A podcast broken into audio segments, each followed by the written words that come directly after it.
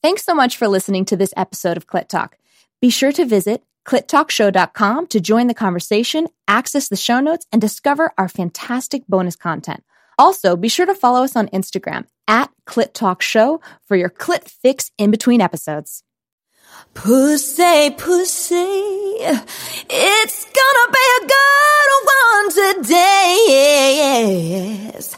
I'm talking about a clit talk, clit talk, clit talk, talking about a clit talk, clit talk, clit talk. Come on, girls and boys and everyone on the gender rainbow, bring your pussies to the show. Welcome to Clit Talk, the pleasure positive podcast, the sex ed you wish you got, and then some. We as women want to think of our pussies as a place of pleasure, love, and divine creation, yet many women in the world experience it as a place of trauma, be it through sexual violence or disease. Once your pussy has been traumatized, how do you come back from it? Well, we're here in the studio today with a woman who has done exactly that with style, with humor, and has turned her pain into purpose with a philanthropic powerhouse called Cancer Schmancer. Please welcome the creator and star of The Nanny, the one and only Fran Drescher. Yes! What a nice entrance. Thank you. All right.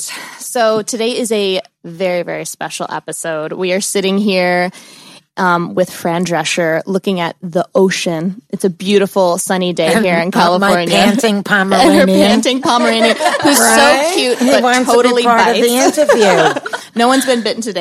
I'm looking at me adoringly. you see, you go, you put down a credit card, and you get a little thing that just worships and adores you. It's that easy, people. Where's the man? I need, I need a oh, man oh, like he's that. up in the Oh yeah, good luck. Don't hold your breath. Um, well, we we all have been very very excited for this for a while, and just thank you so much for opening your home to us and and being willing to share. schlepping my Yeah. way. Believe me, it's mutually beneficial.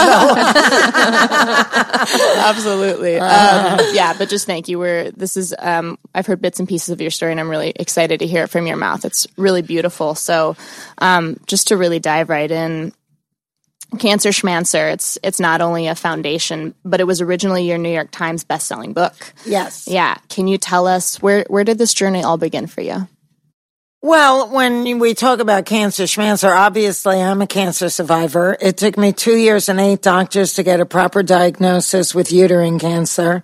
I got in the stirrups more times than Django. and you know it, it, it uh, and ultimately i was uh, you know doctor number eight uh, gave me yet again another hormone replacement therapy for a perimenopausal condition that i didn't have. And um and finally that had so much estrogen in it which is like poison when you have uterine cancer that I started having just breakthrough bleeding for 24 7 and so I called her. She was doing a talk show in Chicago. The woman has a better career than I do. And she said okay well stop it. It's probably just the wrong combination of hormones.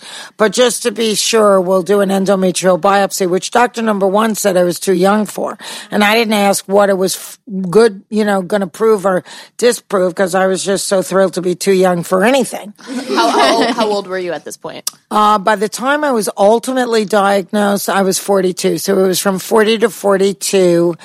I was actively trying to solve, you know, this, um, enigma and it just, I just kept slipping through the cracks. And then I began to realize that, you know, this happens to a lot of people. The reason why I wrote the book Cancer Schmancer was because I didn't want what happened to me to happen to other people. And when I went on my book tour and when I started my lecture series, I realized very quickly that misdiagnosis and mistreatment runs rampant in this country for a myriad of reasons.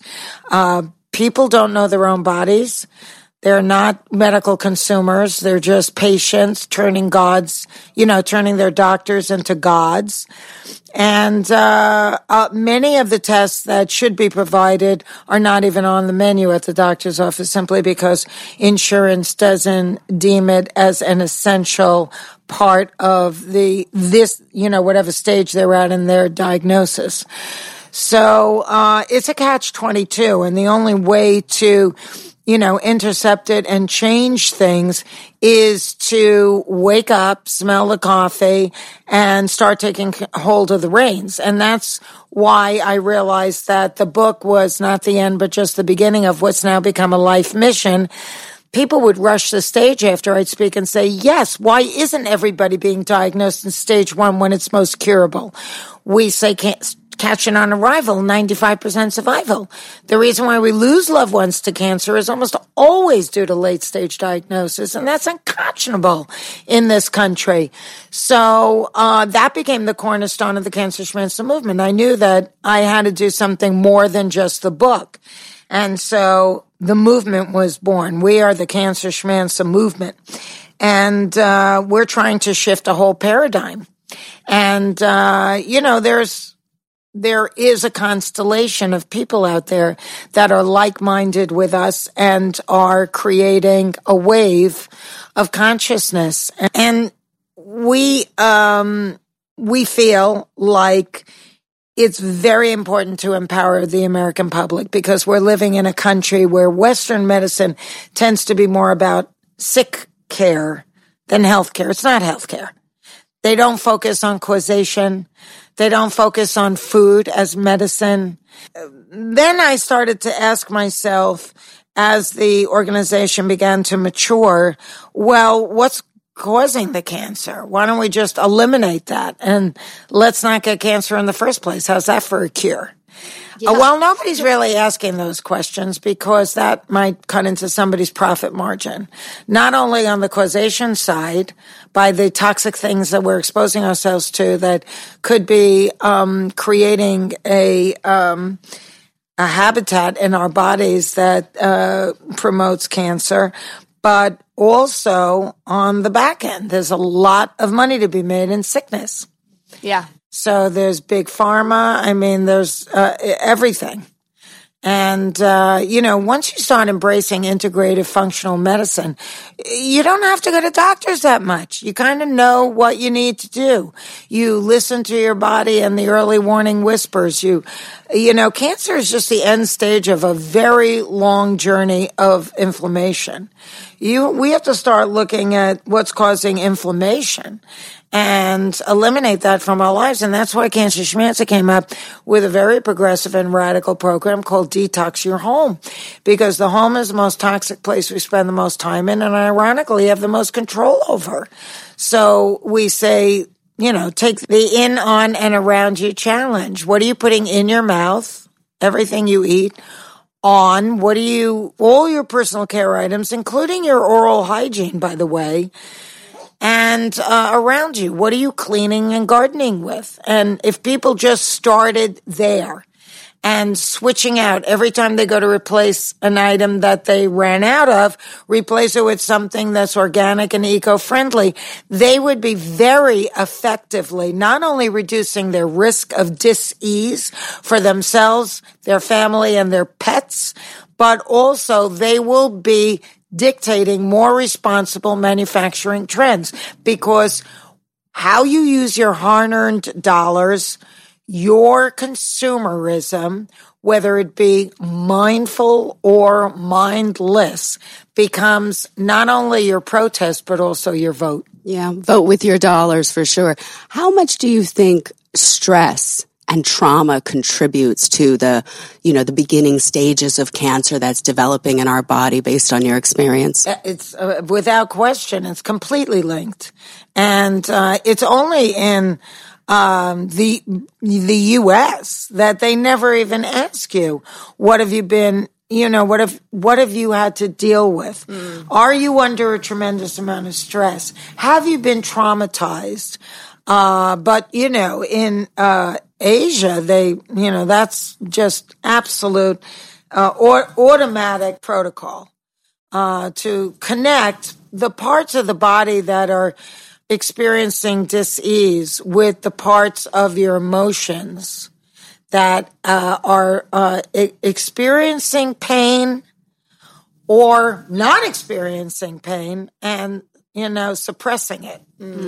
You know, you got to feel your feelings, people. Yep. Because it's going to come back and bite you on the ass one way or another. And don't let that happen. Don't let your pain turn into a cancer. Look at it, take it apart, feel it, be brave enough to feel it, uh, solicit the support of your loved ones and be open about it. It's not something that you should be hiding. It's something you should be, uh, able to, uh, experience fully in a healthy way. So I'm um I was an oncology nurse for like five years, and I'm a Reiki master, and I grew up with an in an integrative medical home. Wow, lucky and you. I know, super lucky. So I just wanted to um, speak to the inflammation part of it because it's not just cancer; it's all these autoimmune diseases that are happening that Absolutely. are contributing to because these don't exist other places in the world. That's why when we, um, you know, and I'm glad you brought that up because that's why when we decided to do the Fran Drescher Masterclass Health Summit, uh, which we now uh, present annually, um, it's not just about cancer. It's about all the disease in the body and its connectiveness to um, the causation. Uh, you know, this uh, cacophony of uh, autoimmune and inflammatory responses that the body is having is almost entirely due to exposure to agrochemical, uh, you know, toxins, uh, specifically glyphosates and GMOs. Uh, as a major contributor to this problem. And what happens is we develop leaky gut and the body stops being, and so things that should be in the gut are now leaching out into the body. And the body doesn't know what's inside, what's outside anymore, and it starts attacking itself. And so we really, there is absolutely no downside, people, to choosing to live a pristine life. I promise you, you will see a reduction in allergies, inflammation, autoimmune problems, just by changing your diet and changing the things that you expose yourself to. And then, as we clearly uh, just discussed, um, being able to manage your stress and emotions and traumas and emotional pain. Um, you are the thermostat of your body. You know when you feel optimum. That's your 72 degree set point. Now, shit's happening. Your, your boss yells at you and you, it wasn't your fault. And now you're stressed out and you can stew in that misery for a while. Or you can say, you know what, this is like putting me on the fast track to compromising my immune system. So I'm going to take some antioxidants. Let me pop a couple of C's. Let me take a walk around the block. Let me lie down for a minute and meditate. Let me reduce my stress. Let me reduce my cortisol levels because nothing creates more inflammation than stress. Nothing is going to compromise your immune system more than stress. And I, we tell people all the time, you could be doing absolutely everything right. But if you don't know how to manage your stress, if you don't know how to live joyfully, if you don't know how to live in gratitude, don't bother. Go to McDonald's. because the Seriously. that, that will kill you faster than anything else. And we're still mad at damn greedy Monsanto too. but you're right. Of course. Take care. You know, the thing is, you can be, uh, I, you can uh, demonize Monsanto and they deserve that, but we're the ones enabling the sociopaths. We are. Okay. So all we have to do is stop. If everybody stopped drinking cola today, they'd stop making it tomorrow. That fast. It wouldn't matter who's in the White House. It wouldn't matter what regulations have been enforced. It wouldn't matter because the bottom line is the bottom line. So we, uh, as consumers, and I hate that word and I hate the word capitalist because that combination of people that pray to the money guard and people that consume without understanding consequence is a devilish combination. I mean, it is really like something that can uh, lead us towards our own demise unless we wake up immediately because we're definitely at the tipping point. Wow, that's I, I love how you really are putting the power with the individual and really giving us some tangible with your health summit some tangible things that people can actually do. Because I'm sure there's a lot of people out there that are feeling this pain or feeling this stress and not really knowing what to do. And I love just the simple changing out of the the cleaning products, making better food choices. I mean, obviously that's that's the way I live my life. But I love that you really put the power with the the individuals, and we as people can make the and change. you know what? We are all powerful. We just don't realize it. So we're getting and and that's that's by design too, by the way. All of this fear-based news and conjecture of talking heads that should not be given airtime at all is designed to keep you in fear in front of the boob tube. Yeah. Instead of getting the messaging that you have the power. Every time you go to the market, everything that you do, next time you, you know, pick up a single use plastic water bottle, think hmm. twice. yeah. Let's put that out of business. There is nothing disposable about plastic and we are being buried alive in it. While big business manufacturers are getting very rich, they're praying to the money god. Absolutely. And Why aren't we, why are we capitalists? What kind of a word is that? Capital? That's what we are? Why aren't we humanists? Why aren't we naturists? Why aren't we joyous? What's with capitalists? What does money do? It doesn't buy you good health. It doesn't buy you happiness. It doesn't do anything. It's completely off kilter with the natural order of things. And we have to start pivoting our point of views in a much more um, healthy way that is in keeping with the natural energy field of this exquisite planet that we are so blessed to grace. and you you personally were actually really able to pivot that for yourself. You actually were able to and I you healed it. your body. I'm so yeah. I'm so grateful, and I you know, and I, and I also embrace Buddhism, which I think as a philosophy is like off the scale, and you could be anything and embrace the Buddhist philosophy. I thought I loved you before, but I'm third generation Buddhist. Ah! And I'm all on track. High with- five from across the table. right, here we go. Chant. you know, I um I mean, I I was just talking to this guy the other day who kind of likes me.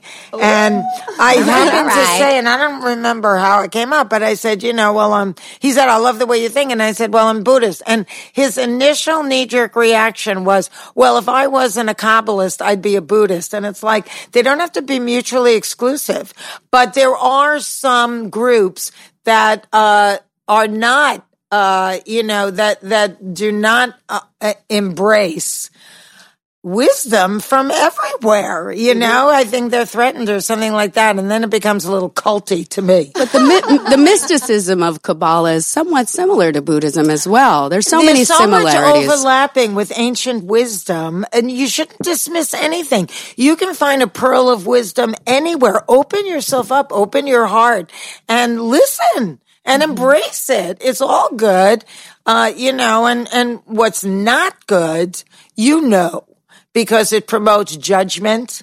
And, uh, you know, and, and as soon as that happens, back away. Well, it's know, for- perfect. I'm sorry. It's perfect that you bring up someone's romantically interested in you. I, I really wanted to talk about so you're a cancer survivor and you actually really through many of the techniques and changes that you've been talking about really healed yourself. I'd I'd love to know and for our show we we talk a lot about releasing shame and sexuality and those types of things. So I, I'd love to know after you did heal yourself, it's in and the cancer was in such a sacred area. What was it like for you to invite somebody back into that space? Um, and was there an element of healing before you know that level of like inviting someone back into that sacred space for yourself? Uh, you know, I actually write about this in the book because I remember the first time we had sex. I, I, I was with a man at the time, uh, who was a wonderful caregiver and I was very blessed to have him in my life at that time. And I remember the first time you know, when the doctor said, no, you can, you know, try having sex again. And, um, it, let's put it this way.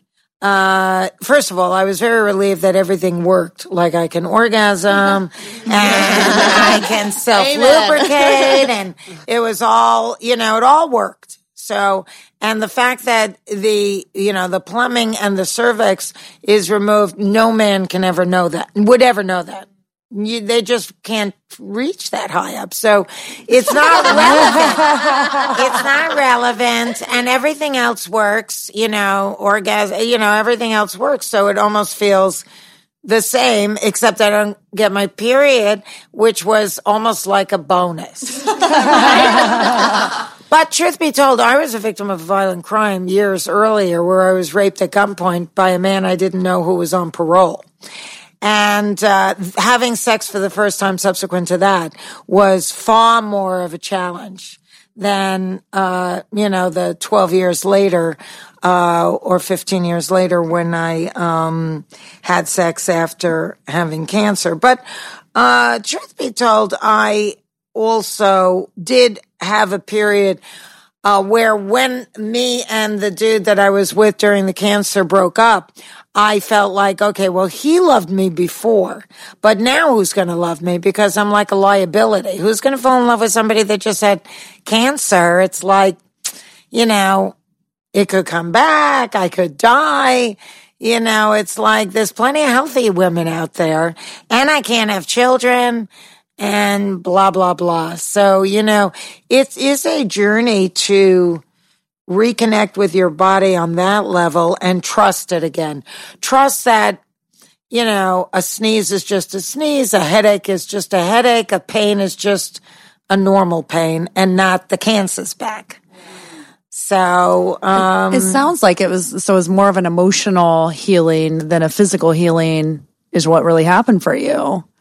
Um, Yes, I mean uh, the physical healing uh, what was a journey too. It took me like nine uh, months until I really felt completely uh, better from the surgery, um, which I write about in the book too. But um, I think that emotionally, it probably is more challenging because first of all, this happened to me. I never considered myself a person that was vulnerable to cancer. I was everybody else's caregiver. I was the superwoman. And meanwhile, no one had cancer but me. None of my friends. You know, it was only my fate. Uh, but that false sense of self where I thought that I was stronger than everyone else needed to be broken down. I needed to face myself as a vulnerable human being, just like everyone else, walk on the ground like everyone else, have my own problems like everyone else, am as fucked up as everyone else, and, uh, you know, um, start pivoting my focus on me instead of avoiding me by trying to solve everybody else's problems and giving myself a false sense of being, having my shit together, which, you know, to the outside world, I did seem like I did, but I didn't. And this was my opportunity. Yeah, you know, you've touched on the link between um, our emotional suppression as well as our fear, our stress being a huge contributor to cancer. Like those are cancerous thoughts, right? And I've heard that term be used by you before, like watch your thoughts. They can be toxic too. And having, um, you know, having had had an incident a few years prior to being diagnosed, so having a traumatic rape in that region, and then a few years later having this cancer manifest in that region. Can you just speak a little bit more to that connection I think that it's almost poetic that right. that's where the cancer right? ended up because I didn't deal with the pain from the rape. I was still in that mode where I could, you know, uh, sweep it under the rug, dust myself off, pick myself up and start all over again. And, uh, you know, I had fear, but I didn't really, uh, allow myself to, uh, explore it. I didn't really allow myself to feel, um, you know, really the profundity of what happened to me um, and how it impacted me in every aspect of my life. I mean, after the rape, it took me at least a year before I no longer felt like I was a shattered mirror of myself. And uh, I remember once I was at a restaurant having lunch with someone and some server dropped like a whole tray of glasses or something. And I literally, uh, leaped to my feet and yelped so loud that I re- noticed everybody in the restaurant was looking at me like, what the fuck is her problem? but I was so on edge that something like that loud noise just triggered me.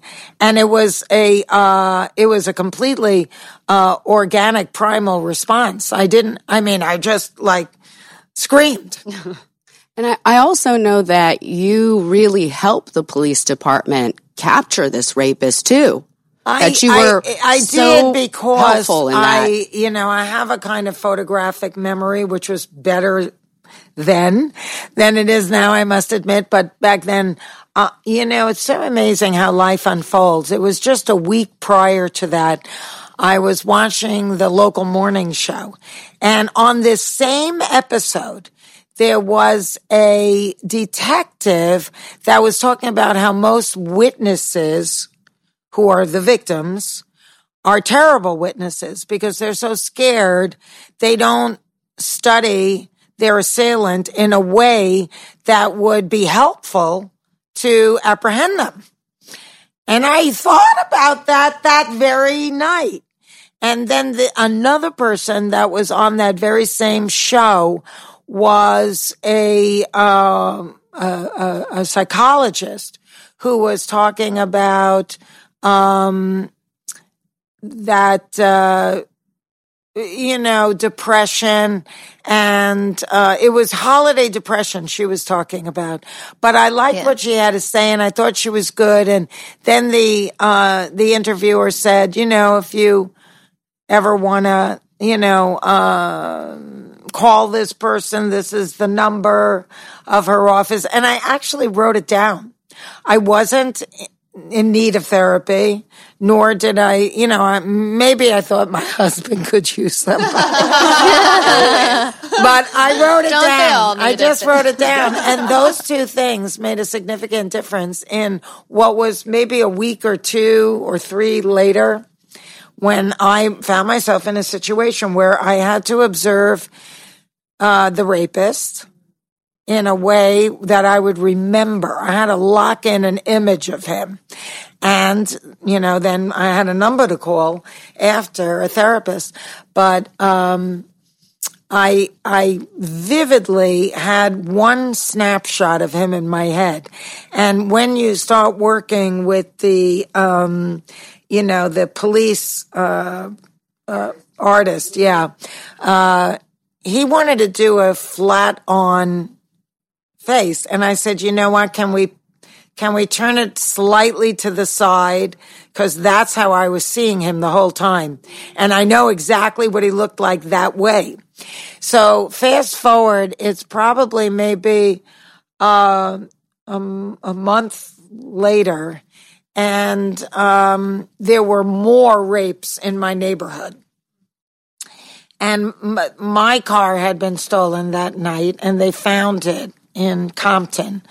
And, um, so the, uh, police department un- underwrote uh, the expense of a three night stakeout in the neighborhood. A whole, and, and if he hadn't re-entered in those three days, you know, it just, they would have exhausted their funding and that would have been it. They probably never would have caught him.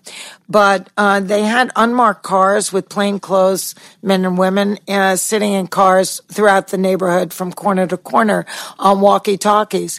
And somebody spotted a car with a Compton plate running and a woman sitting in the car. Um, and uh, so And then this guy came out, got into the car, and they started pursuing him. And as he passed one uh, plain, you know, detective's car, then the next one would pick him up, and the next one, and the next one, until the car was about to get onto the freeway, and they stopped him and uh, pulled him out of the car. His fly was still unzipped, and he had a woman's jewelry in her his pocket. And he said, "I didn't do anything." And they had my drawing of him, which looks like looked like he had posed for it. And they said, "This is you, you motherfucker. You're under arrest." You know why that that part of the story really uh, stuck with me all these years? Because I, I saw you on Oprah many many years ago with your ex husband talking about all of this, your whole life, and I was already like, wow, this is a shero, you know, amazing. But the reason why it stuck is because even in this state of absolute um, being violated in the most disgusting way, you were totally clear and empowered. And that's what I want women to understand that even in the midst of crisis, you can bring out your strength and make this wrong right. And that's what I love about your story, Fran. Remember that movie where, um, you know, uh, the guy avoided the plane from crashing? It, Sully. Sully. Yes, Captain Sully. Yeah. Yeah. Well, there was a portion of that movie and, and most of that stuff with the testimonials, that was exactly what went down. And he said, there's time for everything if you just don't panic. Just stay calm and there's time for everything. And, uh, you know, that was so beautifully put because when you're in the moment, you have to stay calm. And that's what they do on the front lines when you're at war. And, you know, when you're in a situation like I was in, that's like being on the front lines. And you have to maintain your composure because you and your head is your only chance. You know, you have to constantly be thinking. I w- was communicating with the guy, so I wasn't just some, some invisible person that he didn't know. I wanted him to know me. I wanted to connect with him. I talked to him, you know, and um, so, you know, I, I, I mean, I, the, the detective said because you know I didn't, I had when I saw them, him and his brother was breaking into the front door. I could see it from the kitchen. I ran to get a knife. And uh, I had just seen this movie where they knifed somebody and then twisted it, and that's like the worst thing you can do because then you bleed to death. And I, in that moment, I was going to do that. I would take them by surprise, but then I thought, no. I shouldn't do that. I put the knife back and I agonized about that for so long. I blame myself that I wasn't fearless enough, like you see in the movies. Mm. These people that do things and in the moment. And then the detective said to me after he was, you know, he said, you are alive. So you did everything right. And that's, that's it. That could have gone totally wrong. Totally. They could have done so much. yeah. And you saved a lot of other women. exactly. So totally. So, you know, uh, you never beat yourself up at all. It's an extreme situation, you know, and what a, you know, we can only, Got to turn that pain into purpose. yeah. thank you. Really, thank you so much for sharing it. I'm sure it's going to resonate with people that are listening. Well, I wrote in my uh, first book, Enter Whining, uh, Bad Things Happen to Good People chapter. And I cannot tell you how many women asked me to autograph that chapter. So, uh, you know, it is meaningful to people. And, you know, I think it's helpful, particularly when they see somebody who's famous and seems to like have a glamorous life that, uh, I've, you know, I've had this, uh, in many ways, the same life experience as every other woman. And, uh, and I have the advantage of celebrity to be able to share it. So I really feel like I got famous, I got cancer, and I lived to talk about it. So I'm talking.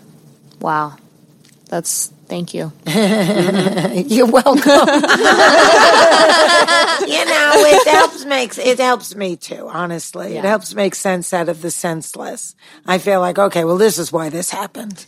Hey there, Clitorati. It's Katie. So, you all know I'm a nurse, and Clit Talk for me is a health conversation. I really want to take a minute to share a product with you that has made a huge difference in my life. Foria Wellness Awaken CBD lubricant. Remember that. I use it multiple times per week, and this is coming from the woman who never used to masturbate. Not only has it enhanced my new masturbation lifestyle, it's eased the pain I used to have during sex, and my husband is super happy because our bedroom play is so much more fun. So, I personally reached out to Foria Wellness to see if they would partner with Clit Talk, and they were an overwhelming yes. So now you can get a discount on their fabulous products by going to our brand new pleasure store at clittalkshow.com. All their products are there, and if you're interested in trying them out for yourself, use the discount code CLITTALK10 for 10% off your purchase. I can't recommend them enough, so do yourself a favor and get your pussy high.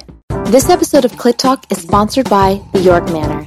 If you're recently engaged and searching for the perfect wedding venue, or just looking to host a fabulous event, be sure to check out the York Manor, a gorgeous event space in the trendy neighborhood of Highland Park, Los Angeles. The York Manor, M-A-N-O-R dot com, and tell them Clit Talk sent you. There is another miraculous thing about you. Is there? There is. There's so wait, no, you were married before. Uh, twice? Twice. Okay. well, I want to talk about the the man you're married to for 21 years. Ah, okay. That's my to, yeah, and gay then ex-husband. your gay ex husband that you're besties with, and Yeah, you go totally. on vacations with. Like that, and we're still writing partners.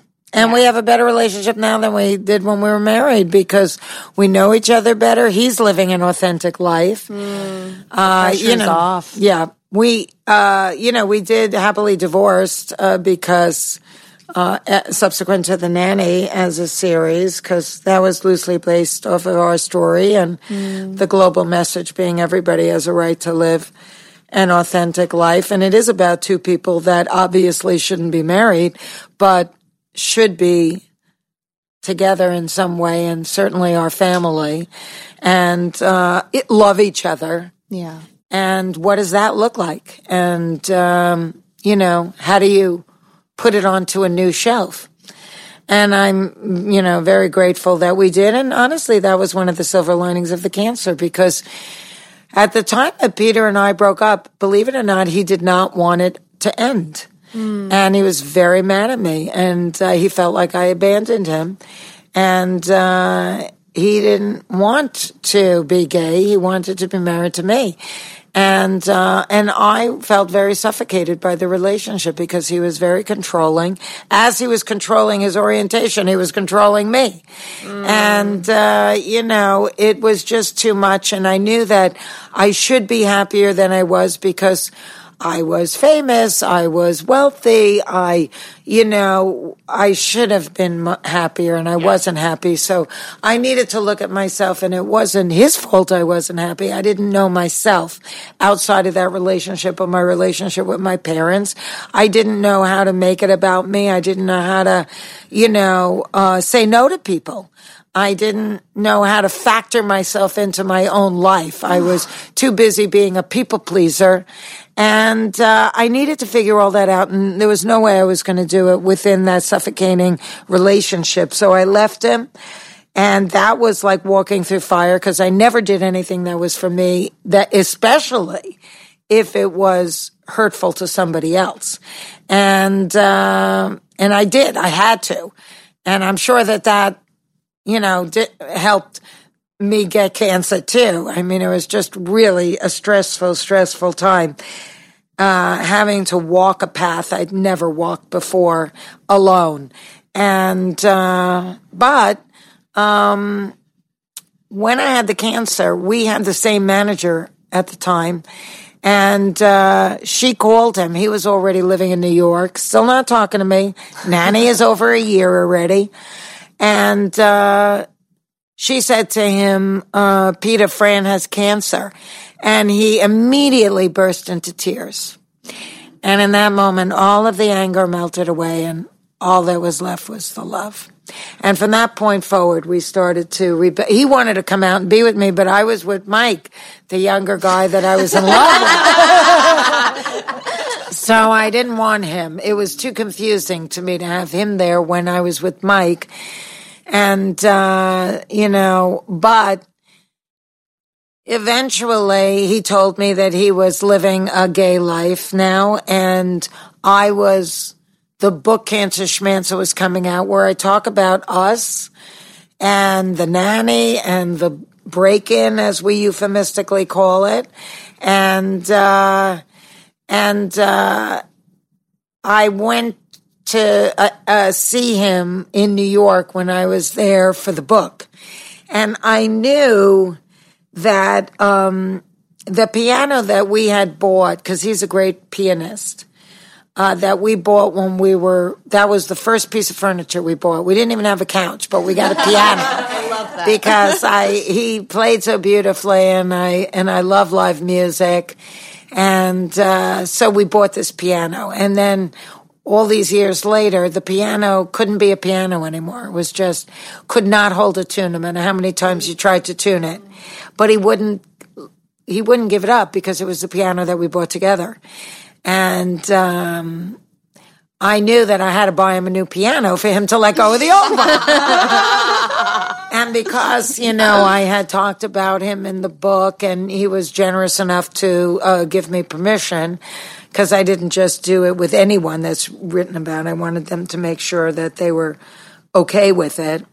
Um, and he was. Um, I said, let's meet for lunch. Uh, and I picked a place that was right near this big piano store. And in New York City, you know, rents are so expensive. The piano store was on like the fourth floor of a office building. Mm. You had to like take an elevator up and there was this big showroom. Yeah. But it wasn't like, you know, on the street with a window that, so I said, I just have to pick something up in this building before we have lunch on this block. And so we went up to the elevator and when the doors opened, it was this whole piano showroom, like a massive piano showroom. And he said, "What What are you getting here?" And I said, "I'm getting you a new piano." and he said, "Oh no, you don't have to do that." I said, "Absolutely. I, you know, look, I, I got a very generous book deal, and uh, you need to keep playing, and you can't not play. Uh, so let me buy this for you, and then you'll have the piano that I, I got for you. So, and he still has that one." That's good. I love that story. Be, being the musician in the group, I love that oh, story. Oh, yeah. You rushed over something that I'm curious about, though. How much younger? 16 years. Okay, very nice. I don't feel ah. bad now. How, why, how much younger is yours? Typically about 15 or 16. so what? So tell is that who you're? Tell, tell what is your what is your romantic life like today? I'm right now in a place where I'm dating myself. Nice. And I'm really, really peaceful with it in a way that I honestly have never been before. So, uh, I don't feel like the urgency, uh, to be with somebody. Um, but, you know, having said that, I, I, I mean, I have a fuck buddy, and uh, you know, and that comes in handy Totally. when we're both in the same town.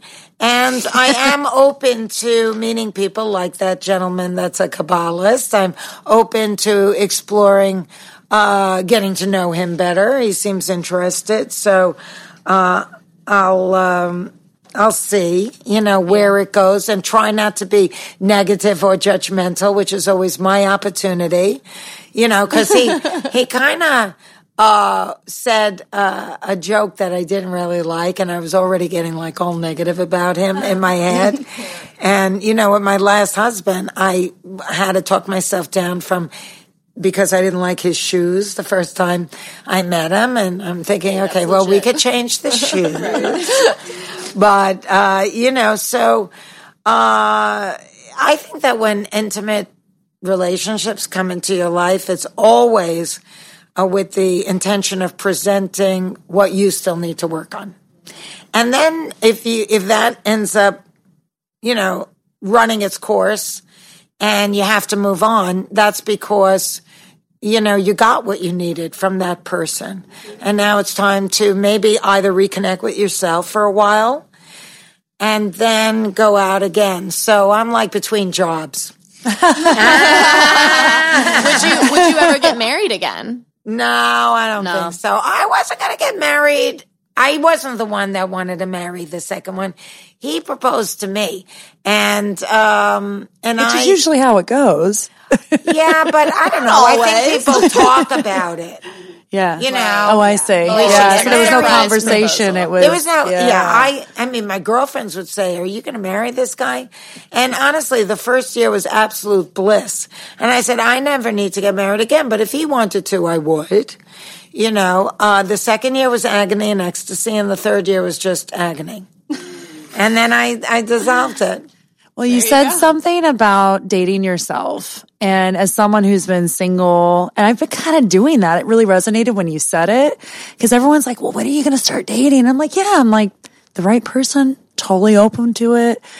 And I'm okay. Like I'm Yeah. happy. Isn't so I'm great curious of to be- yeah. so solid in yourself with a capital S that, you know, I mean, I have amazing friends.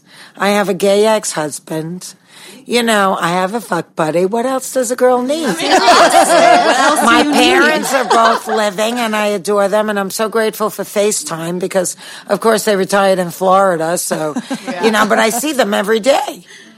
And, uh, so, you know, I'm, I, I feel like, um, for example, Peter said to me, you know, somebody just set him up with somebody that lives in Florida but comes here a lot. And he said, you know, geographically, they live far away. I said, sweetie, you don't need somebody under your, uh, you know, uh, uh, I mean, uh, on top of you all the time. You, you, you live completely alone now with the dog and all your friends. It's good to have somebody drop it. You go to them, they go to you. What more do you need? How much more do you need? and you know, and we have each other. We're kind of still like an old married couple. We have other friends who they, a man and a woman were married to each other. Then he ended up with a man. She ended up with a woman. Oh, And yet, when they're all four, and they're all four friends. Oh, but when those two get together, the original man and woman, they're so tactile with each other. You'd think they were the couple mm, because they slip into that body language like when they were married. And it's very comfortable. And Peter and I do that too. When we take a vacation, you know, we, we have separate hotel rooms, obviously, but nobody would ever think we were not a couple, which is a double edged sword because he becomes a little bit of a cock block for me. Damn it. Oh my god. But you know, then I think, ah, what, am- what, what, what am I gonna like? Start having sex with strangers on vacation? I could do that locally. I'm so glad you're single. I need a good wing woman. Between you, Sue, and Tamiko, I don't know. California better watch out. uh, well, Fran, thank you so much for um, taking the time to share with us today. You're you're amazingly powerful and vulnerable all at the same time, and I know that this thank you. conversation has made a huge difference for me. Um, remind us again where we can um, cancer schmancer. Yeah, the Cancer Schmancer movement. Go to cancerschmancer.org. That's cancer, S-C-H-M-A-N-C-E-R E dot org. And uh, sign up. It's free and you'll get our uh, emails from me, which is always helpful tips and hints, but also we're doing a lot. We can use your support. I mean, we've got a major thing coming out on Earth Day uh, that we produced a half hour education video targeting teens and tweens and college students because they're the first generation predicted to not live as long as their parents in U.S. history. And we do not wish to uh, make that a self-fulfilling prophecy. So we're trying to empower, educate, motivate, and activate this generation to become mindful consumers. You have a documentary series, the Master Summit, on, Yes, as well. the Master Summit is going to come out a, f- a few months after the Be the Change, and it's all put out on social media. Everything is free to the public. We are a not-for-profit organization, and uh, but you know, if you want to have it as a downloadable uh, video for your video library, then that's a tax deductible donation, which helps us further our uh, mission. So, uh, you know, and listen, people, um, change yourself. That's the most important thing you can do every single day you know, take advantage of the opportunities that the universe is presenting to you and take the high road uh, operate from your higher self, and each one teach one. That's the butterfly effect. So you don't have to save the world. Save yourself. Be the best person that you can be. And you have no idea how much that vibration of you will impact everything and everyone around you. Awesome. Thank you. everybody. All right, Clitorati, thank you so much for listening to this very, very special episode of Clit Talk. Just wanted to give you a couple of Fran's social medias in case you wanted to get in touch with her or Cancer Schmancer. So cancerschmancer.org for Twitter and Facebook, it's at Cancer Schmancer and at Fran Drescher. For Instagram, it's at Cancer Schmancer and at official Fran Drescher for Instagram if you want to follow her on Instagram. As always, if this inspired you in any way, please share it with your friends. We'd love for you to share how this show made um, a difference for you. Send us a message on our Instagram at Clit Talk Show. And as always, please subscribe, share the show with your friends. We love you, and we will see you next Tuesday. Did you just love this episode of Clit Talk? Well, shit, then you better head on over to iTunes and subscribe, but only if you want amazing orgasms. Also, while you're over there, please rate us and leave a review. But again, only if you're open to incredible sex and amazing relationships and world peace and stuff like that. I mean, I'm sorry. Uh, it's very much appreciated and thank you.